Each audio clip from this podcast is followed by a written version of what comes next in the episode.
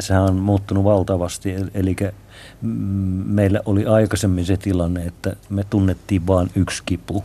Ei, ei eritelty erilaisia kipuja. Ei osattu, ei tunnettu niitä.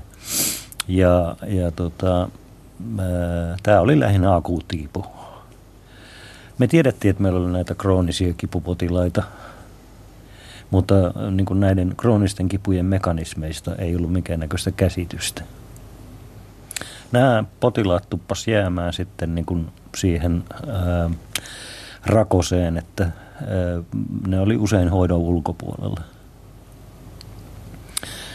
Nyt me tiedetään kivusta paljon enemmän, me tunnetaan niin näitä kivun syntymekanismeja näissä erilaisissa kroonisissa kiputiloissa. Ja tärkeää on se, että näissä kroonisissa kiputiloissa nämä keinot ja hoidot poikkeavat tosiaan toisistaan. Eli esimerkiksi akuutin kivun hoitoon käytetyt antiinflammatoriset lääkeaineet ei auta yhtään mitään jossakin ää, neuropaattisessa, eli tämmöisessä hermosärkykivussa.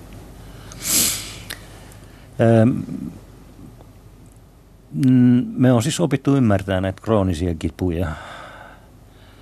Ja, ja tota, nyt on voitu tarjota näille potilaille ratkaisevasti parempaa hoitoa.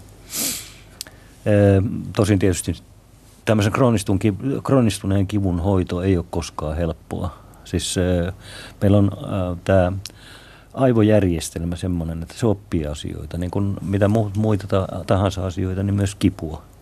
Ja, ja tota, niin kuin nämä reitit, joita kipuimpulsit kulkee, niin ne muuttuu sillä tavalla, että nämä kipuimpulsit kulkee niitä pitkin herkemmin. Toisaalta siellä on sitten taustalla myös muita tekijöitä, jotka tulee tuossa myöhemmin esille liittyen ihan tähän kivun säätelyyn. No mitä me tiedämme siitä kivun genetiikasta? Onko toisilla ihmisillä suurempi alttius siihen, että se kipu kroonistuu kuin toisilla? Kyllä, näin, näin on asia. Että tota, ihan äh, tämä kivun genetiikka on tullut niin kuin tutkimukseen ihan vasta tässä viime vuosina. Ja, ja meillä on äh, aika laajojakin tutkimuksia jo tällä hetkellä olemassa, semmoisia, jotka on jatkunut pitkän aikaa muun muassa USAssa.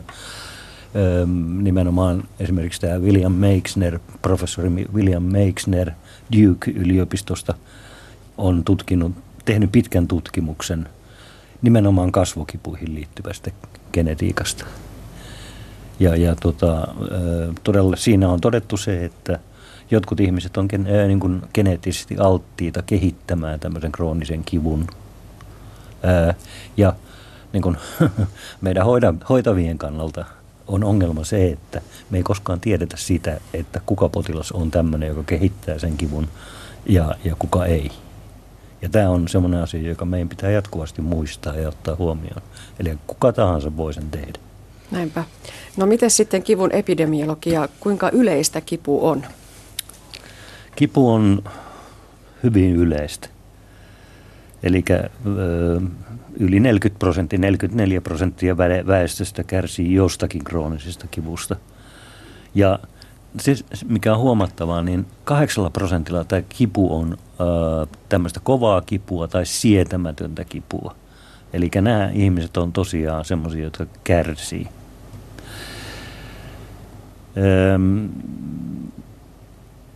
Eli kipu on tosiaan tämmöinen yleinen, yleinen ilmiö. Ja, ja tota, me tiedetään itse asiassa se, että monet näistä kivuista johtuu meidän ö, nykyisistä työtavoista. Me istutaan tietokoneen ääressä. Ja, ja tota, se ei ole koskaan selälle hyväksi. Ja, ja tota, selkäkivuthan on semmoinen kipuryhmä, joka on varsin yleinen. Eli, eli tota, tosiaan niin tämä on iso ongelma. Tämä maksaa paljon yhteiskunnalle ähm, sairaslomina, ähm, sairaseläkkeinä. Ja, ja tota, vaikka me tiedetään niin kun keinoja esimerkiksi tämän kivun preventioon, jos ajatellaan nimenomaan justiin tämmöisiä ö, lihas ö, nivelkipuja, niin se on nimenomaan työasennot ja sitten itsensä kunnossa pitäminen. Ihmisten pitäisi olla aktiivisia, mutta nykyisin ihmiset ei ole aktiivisia.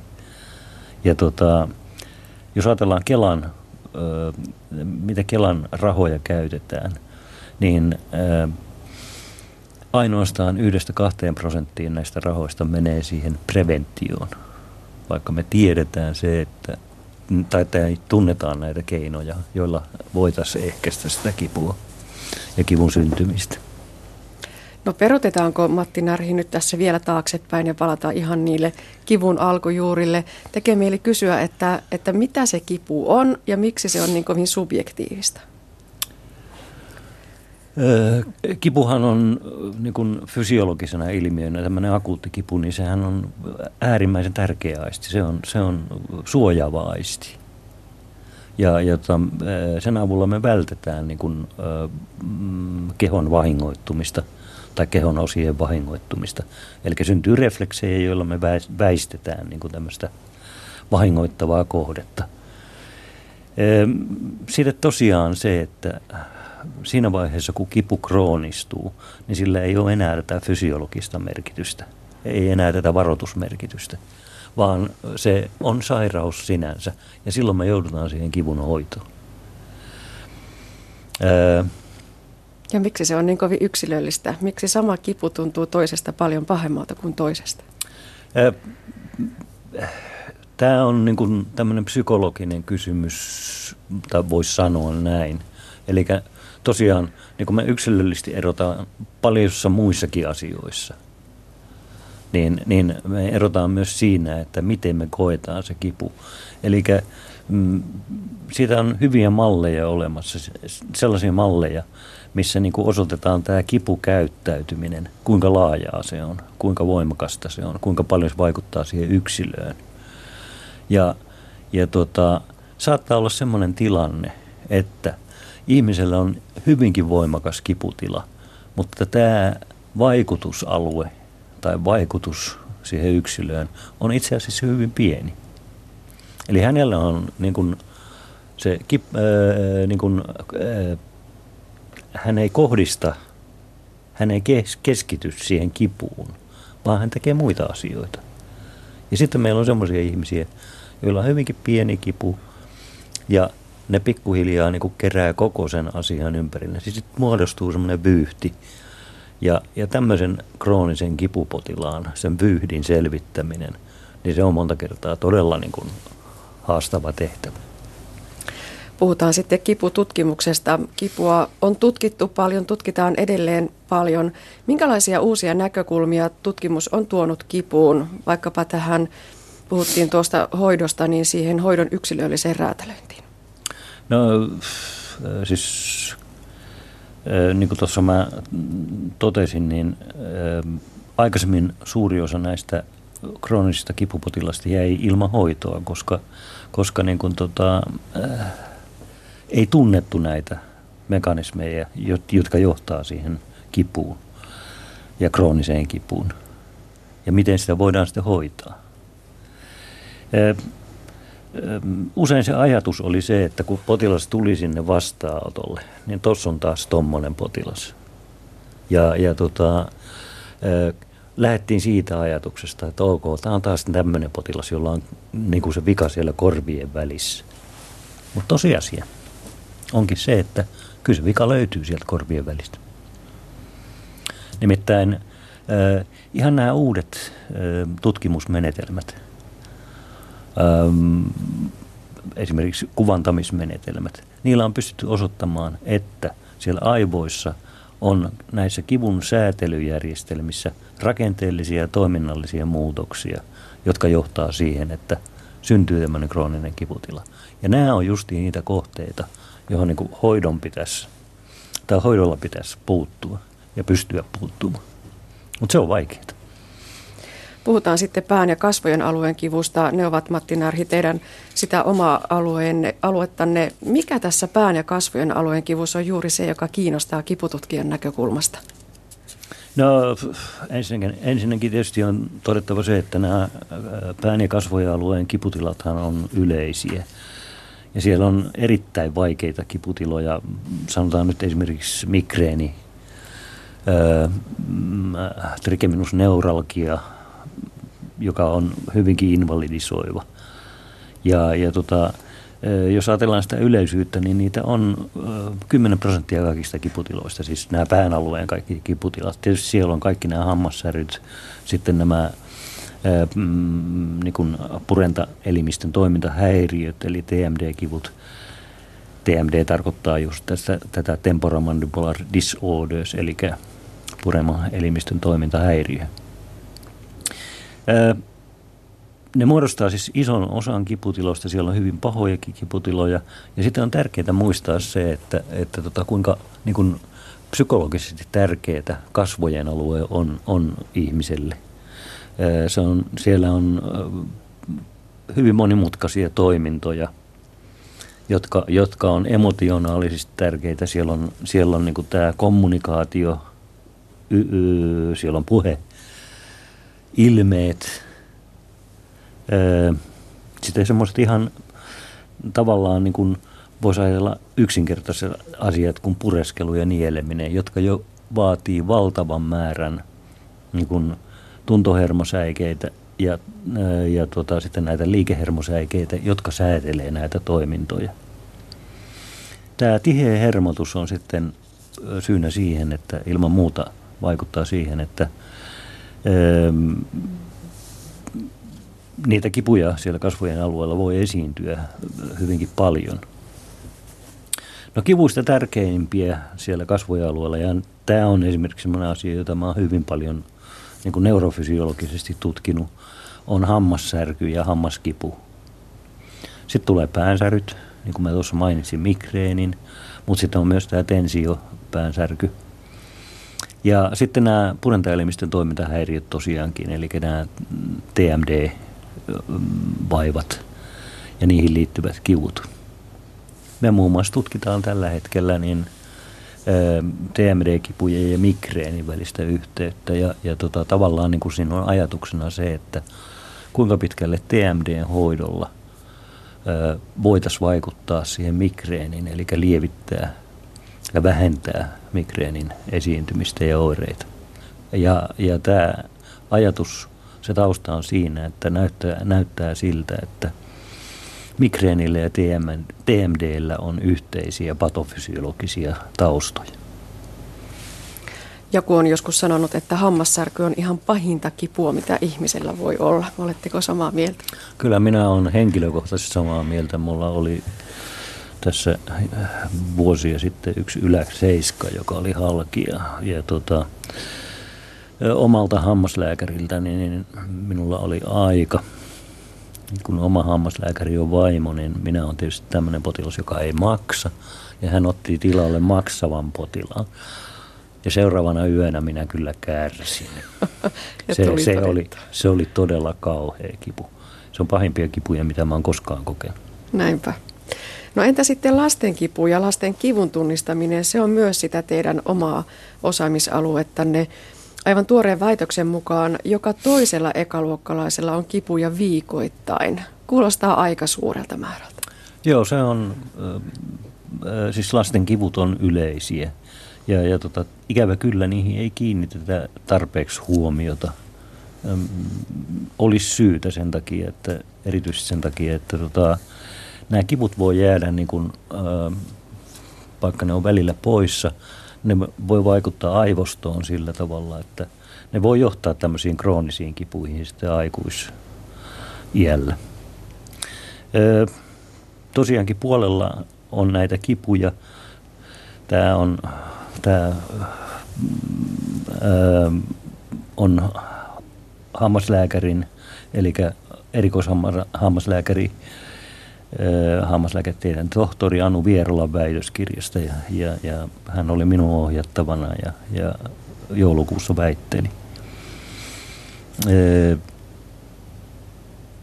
Ja jos ajatellaan, niin suuri osa näistä kivuistahan on tämmöisiä yksittäisiä alaraajakipuja, eli yleensä näitä sanotaan kasvukivuiksi, tai ne tulkitaan kasvukivuiksi.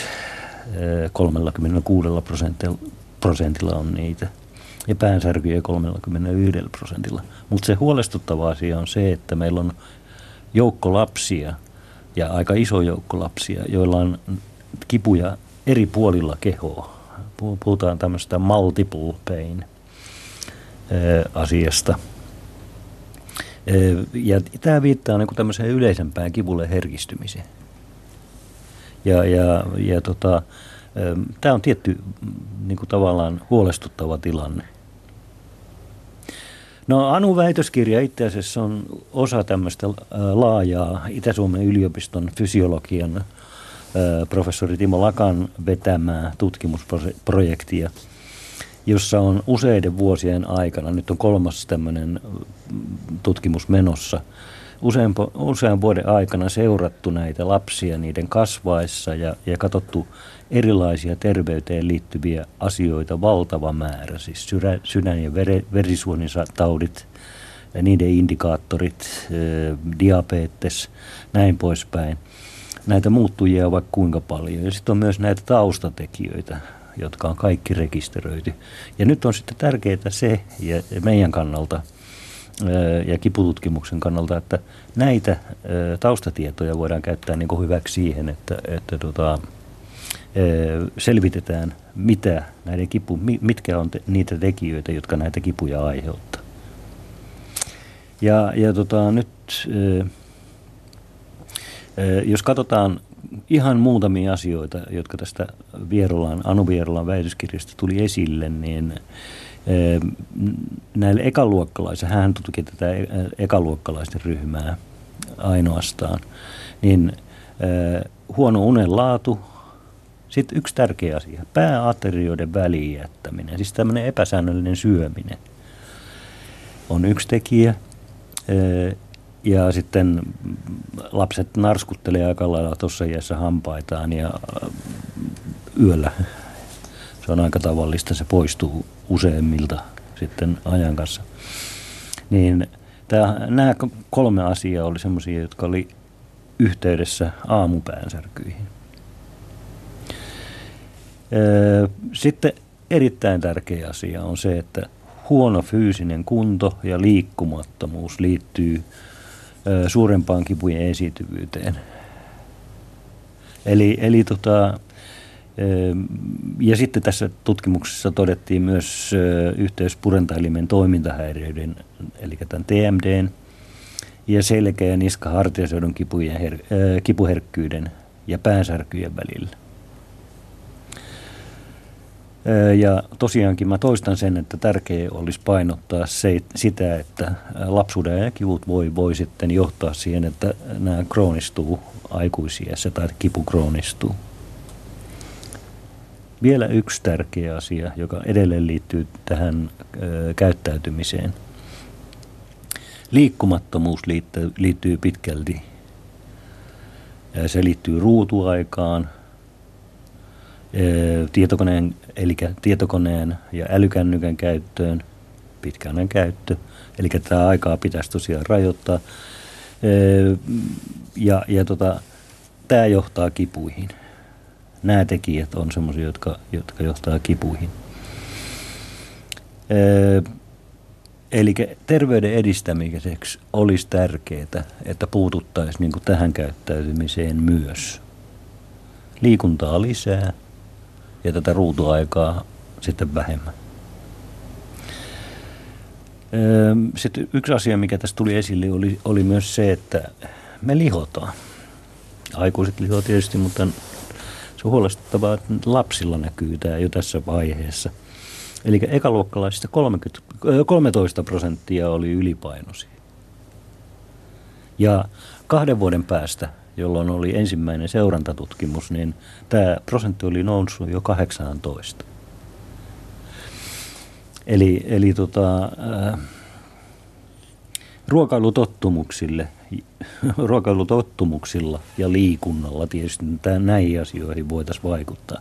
Tässä on nimittäin semmoinen seikka, että vaikka tässä iässä ei vielä ylipaino vaikuttanut esimerkiksi siihen, että olisi tullut näitä nivelvaivoja alaraajoihin, mikä on todettu ulkomaisissa tutkimuksissa ylipainoisilla, niin todennäköistä on, että sitten kun päästään –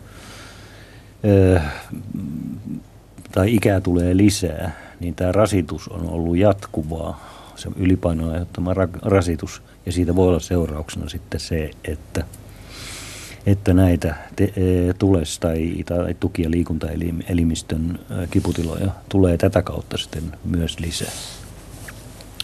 Olemme nyt, Matti Narhi, puhuneet siitä kivusta, kivun tutkimuksesta, vähän sen tunnistamisesta, lasten kivusta. Entä sitten kivun hoito? Puhutaan lääkehoidosta, lääkkeettömästä hoidosta. Mulla on semmoinen mielikuva, että lääkkeetön hoito on aina se ensisijainen vaihtoehto, mutta että onko näin? Meillä on hirveän paljon sellaisia potilaita, jotka tulee vastaan, tuolla jolla on akuutti kipu, joka täytyy saada niin kuin heti hoitoon. Ja, ja kyllä se on hyvin usein sillä tavalla, että me voi joudutaan niin kuin sinne alkuun lähtemään lääkityksellä, mutta tähän tulisi tietysti liittää mahdollisimman pian myös niin kuin tota kunnon diagnoosi ensinnäkin ja sen mukainen sitten tota, hoito, joka voi olla osittain lääkehoitoa, osittain lääkkeetöntä hoitoa. Akuutin kivun lääkehoito on ihan, ihan selvä. Voi sanoa, että se on aika yksinkertainen. Eli tämä tarkoittaa vammojen aiheuttamia kipuja, leikkausten jälkitiloja ja tällöin käytetään nimenomaan justin näitä antiinflammatorisia kipulääkkeitä. Ja, ja tota, tästä täytyy muistaa koko ajan se, että nyt kyseessä on akuutti kipu, mutta sen hoito pitää olla sitten tehokas ja, ja tota, siihen täytyy iskeä heti kiinni, josta et, jotta ei sitten jouduttaisi siihen, taas siihen kivun kroonistumiseen. Neuropaattisten kipujen kohdalla ne on kaiken kaikkiaan hyvin vaati, vaikeita hoitaa. Me käytetään näitä uusia epilepsialääkkeitä esimerkiksi. Siellä on nämä kapapentinoidit, niin sanotut. Eli, tota, ne on ne, niitä ää, tavallisimpia. Ja sitten trisykliset depressiolääkkeet on yksi tämmöinen ryhmä, jota, muutama, joka mu, muutama vuosi sitten tuli kivuhoitoon ja tästä oli potilaat tietysti hiukan kauhistuneita, että onko siellä päässä vikaa, kun pitää, pitää tuota, tämmöisiä lääkkeitä käyttää. Mutta tosiaan tämä on, tälle on nyt ihan selkeä indikaatio annettu virallisesti – kivuhoidossa. Annokset vaan on pienempiä kuin depressiohoidossa. Nämä on tärkeitä siinä mielessä mm, kaikissa kiputiloissa, ei pelkästään europaattisissa, vaan yleensä kroonisissa kiputiloissa, koska nämä tukee niin kuin sitä kivun säätelyjärjestelmää aivoissa. Eli pyrkii lisäämään siellä niitä välittäjäaineita, jotka estää kipua. Jos mennään siihen ei-lääkkeelliseen kivuhoitoon, se on, tai se liittyy niin kuin isona osana tämmöiseen moni, moniammatilliseen kivuhoitoon, jossa ryhmä ammattilaisia, asiantuntijaryhmä hoitaa tätä potilasta, tutkii tätä potilasta, pyrkii tekemään mahdollisimman tarkan diagnoosin ja tätä kautta sitten – keskustelujen jälkeen ja monen asiantuntijan esittämien mielipiteiden jälkeen päädytään sitten siihen hoitoon. Tähän ryhmään kuuluu sitten paitsi lääkäreitä, kipulääkäreitä, hammaslääkäreitä, sairaanhoitajia, fysiatreja ja psykologeja. Ja, ja tota, joissakin keskussairaaloissa tämmöisiä ryhmiä on, on olemassa, ö, mutta niitä on ihan liian vähän ja, ja tota, ei ollenkaan kaikissa paikoissa.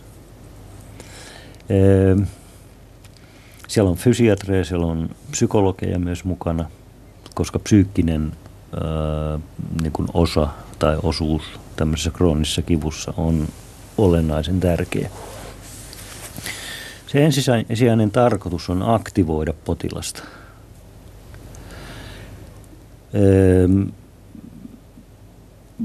Tämmöinen pitkän ajan kuluessa, niin kuin mä sanoin äsken, pitkän ajan kuluessa tämmöiseen äh, krooniseen kipuun käpertynyt potilas, se pitäisi saada kääntämään huomionsa pois kivusta ja, ja, ja tekemään muita asioita, aktivoitumaan muissa asioissa. Tällä tavalla niin kuin sen kivun vaikutus siihen ihmisen elämään vähitellen pienenee. Eli potilas kääntää huomioon pois siitä kivustaan ja hänet aktivoidaan muuhun toimintaan. No sitten tullaan näihin, esimerkiksi fysikaalinen hoito on yksi tämmöinen ei-lääke, ei-lääkehoito. Erityisesti liikunta on tämän fysiatrisen hoidon lisäksi tärkeä. Eli fysiatrinen hoito ei ole pelkästään hierontaa, tai, tai äh, hierontaa nimenomaan, vaan tässä fysiatrisessa hoidossa pyritään siihen, että fysiatri neuvoo sitä potilasta äh, esimerkiksi erilaisissa jumppaliikkeissä. Ja, ja äh, tää, tästä eteenpäin, niin, niin esimerkiksi selkäkivuhoidossa on äärimmäisen tärkeää, että potilas itse on aktiivinen. No hyvä esimerkki siitä, että, että tota, liikunta on tärkeä. Mikä, tärkeä asia, mikä tuotiin esille, on se, että Oulun yliopiston fysiatrian professori Jaro Karppinen totesi tässä ihan muutama päivä sitten tiedotusvälineissä, että Suomessa sel- selkäkivuhoito on pielessä. Leikkauksista pitäisi päästä pois ja, ja lääkkeistä. Ja liikunta on se jumppa, liikunta yleensä on se, mikä auttaa. Eli tarvittaisiin vähän asennemuutostakin. Puhutaan lopuksi vielä Matti Närhi siitä, miten kipua tutkitaan. On olemassa kokeellista kipututkimusta, kliinistä kipututkimusta. Miten sitä tehdään?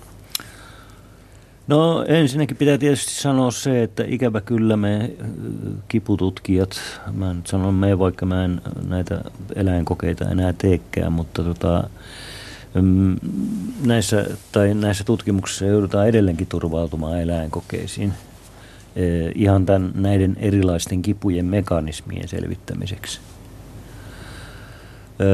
Pitää kuitenkin todeta, että tämä koetoiminta on Suomessa erittäin tarkkaan lailla säädelty. Öö, taas sitten jos mennään tämmöiseen kokeelliseen kipututkimukseen ihmisellä, niin sitä tehdään vapaaehtoisilla koehenkilöillä. Esimerkiksi meillä, meidän laboratoriossa tehdään migreeni- ja TMD-tutkimusta. Öö, siinä mitataan muun muassa lämpötilamuutoksia, sydämen toimintaa ja yleensä autonomisen hermoston toimintavasteita – erilaisten tämmöisten provokaatiotestien, jotka aktivoi autonomista hermostoa niin niiden aikana. Ja katsotaan eroja TMD-potilailla, migreenipotilailla ja sitten kontrolli eli terveillä potilailla. Tai ei puhuta potilaista, puhutaan mieluummin koehenkilöistä tässä tilanteessa. Me mitataan siis näiden näitä autonomisia hermoston vasteita ja, ja sen lisäksi lämpötilan muutoksia ja niin edelleen. Öö, kliinistä tutkimustahan öö, kivun alalla tehdään paljon. Mä en mene lääketutkimuksiin, nehän on, nehän on ihan oma lukunsa, laajoja tutkimuksia. Mutta joka tapauksessa silloin kun tehdään kliinistä tutkimusta, se tehdään potilaan ehdoilla – näin se on pakko. näissä tutkimuksissa, jos ajatellaan nimenomaan kipua, niin me voidaan selvittää, selvittää kliinis, muun muassa kliinis-neurofysiologisin menetelmin potilaan hermotoimintaa, mi, mi, miten se on, onko se normaalia vai ei. Ja sitten me voidaan tehdä kuvantamistutkimuksia. Teillä on Matti Närhi tosiaan 46 vuoden ura kipututkijana kivun parissa. Toimitte tällä hetkellä emeritusprofessorina Itä-Suomen yliopistossa hammas- ja biolääketieteen yksikössä. Mitä on työpöydällä juuri nyt? Mitä on sellaista kivusta selvittämättä, mitä, mitä vielä tutkitte? No nimenomaan justiin tällä hetkellä on menossa tämä tutkimus äh, migreenin ja, ja purentaelimen toimintahäiriöihin liittyvän kivun välillä.